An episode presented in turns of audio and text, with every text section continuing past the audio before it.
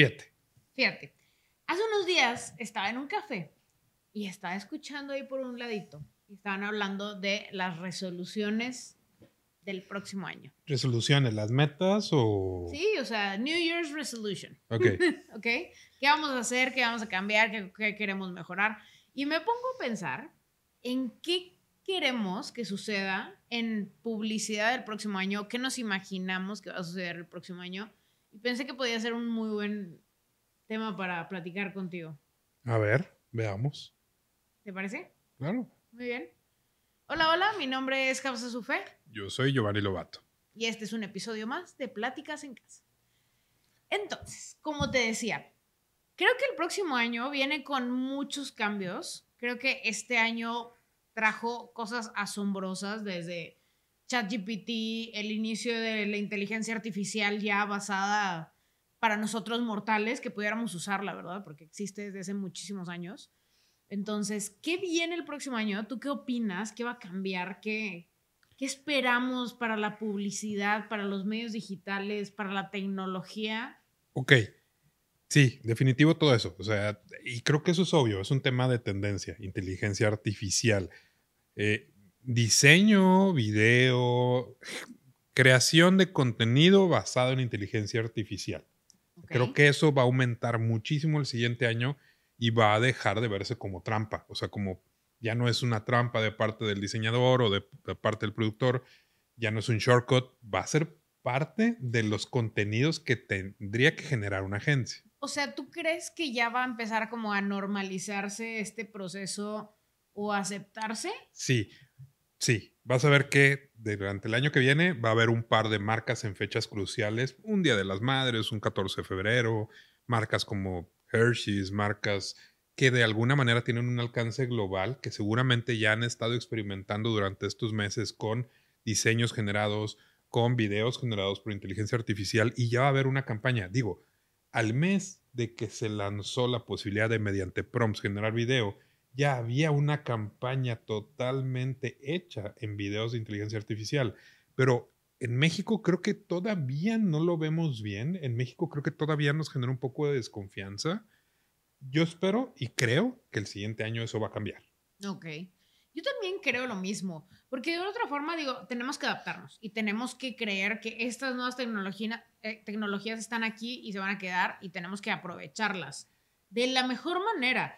Obviamente, yo, o sea, va- hay mucha gente que va a utilizarla no de la mejor manera, pero Pero bueno, como es parte de lo mismo. Lo mismo decían del internet, lo mismo decían de las redes sociales y aquí estamos. Pero fíjate, esto mismo va a generar una ola de contenido generado por usuarios, que ya era una tendencia, pero creo que también va a ser algo que de alguna manera incline a que las mismas marcas favorezcan el contenido generado por usuarios, que ya era algo, Sí. o sea, más que interacción, es literal, tú produces contenido para mi marca. Sí, o sea, volver el contenido mucho más personal, hacerlo más orgánico, si lo quieres llamar así. A lo mejor es, no- o sea, fue este año que uti- utilizábamos el Be Real, que fue un boom de un par de meses para ser reales, ¿verdad? Me Y creo que fue un par de meses que sucedieron, 2023 con esta red, y pudo haber funcionado mucho, después ya tuvo una caída libre, pero creo que la esencia de ese tipo de redes sociales que es mostrarse más como lo que somos como, como persona de, de- de marca, ¿verdad? O sea, la, la marca es una persona y quién es esta persona. Creo que es algo que viene este 24 y que deberíamos adoptar, o sea, que sí sea un cambio que debemos hacer, hacer humanas a las marcas con las que trabajamos. Te voy a decir que viene y el que no lo vio venir, literal, no está ni consumiendo, ni produciendo, ni tiene una idea de qué está pasando. Venga, El TikTok empresarial. claro. Todas las empresas el año que viene, sí o sí, tienen que brincar a tener un perfil en TikTok. Estoy, estoy 100% de acuerdo. No hablo de que hablemos de la empresa como tal, es tiene que ser un portal, tiene que ser un vehículo para transmitir ideas, para generar valor y para tener interacción con la comunidad. Sí. De ahí podemos dirigirlos a otras redes, Instagram, Facebook, a página web y algo crucial también. Te voy a decir por qué, porque estoy seguro que el año que viene es eso. Porque todo lo que sucedió este año con las iniciativas del, eh, ¿cómo se le llama? Social, social Network Commerce, o sea, es decir, el e-commerce integrado dentro de las redes sociales, en Instagram y en TikTok. claro, de hecho, de hecho la, evolución de TikTok que venía de ahora tener tu propio marketplace dentro de TikTok, o sea, está, está muy interesante porque hasta dice que viene a causarle problemas hasta Amazon. Ah, no, claro, a ver, está eso... súper sencillo y que cualquier creador de contenido puede empezar a comercializar su merch o el producto o lo que se te ocurra. O sea, así como llegó Rappi en algún momento, Uber Eats, a establecerse como la mejor forma para pedir, aunque tuviera un sobrecosto, aunque de pronto tuviera lo que tuviera. El tener tantas opciones integradas en una red sin tener que salirte y buscar el teléfono y buscar entrar al sitio web y que el repartidor no vino. 100%. Pues eso, el, efecto de la inmediatez y de que no necesitas salirte ni siquiera de la red para poder comprar algo, va a hacer que los números el año que viene se muevan de una forma muy positiva en TikTok y que no obligue, pero que motive muchísimo y que genere que empresas empiecen a voltear a ver a TikTok como una red más formal. No esa red donde están los chavos para hablarle a generación Z, no es solamente eso. Que si bien es el mejor vehículo, no es solamente eso. o sea, ya, es necesario. ya no solo es a la generación Z o sea, realmente es una gran herramienta.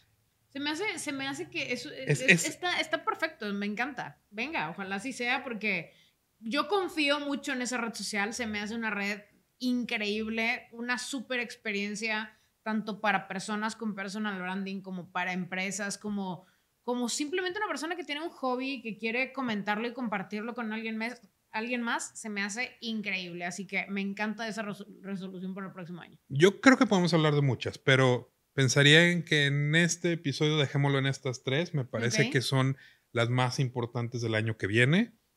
Básicamente, material o contenido creado por inteligencia artificial. Marketplace dentro de la red social y el TikTok para las empresas. Esas son las claves del 2024. Ahí se van a mover todos los números importantes de las empresas, de las agencias, del consumo. Ahí va a estar. Eso donde quieras te lo firmo. Y voy a ponerte una, una última, un bonus track, que creo que va a ser la realidad virtual y el uso ya de realidad virtual, tanto para cualquier empresa, ya sea físico o para situaciones digitales. Ese lo practicamos para otro, para otra, para otro episodio, pero creo que la realidad virtual es algo que el 2024 va a venir a pegarle duro a todos. Va, yo creo que ese hablemoslo en otro episodio. Venga, me parece bien. Pues bueno, muchas gracias. Mi nombre es Hafsa Sufe. Y yo soy Giovanni Lobato. Recuerden compartir, darle clic a me gusta y campanita. Muchas gracias por un episodio más de Pláticas en Casa.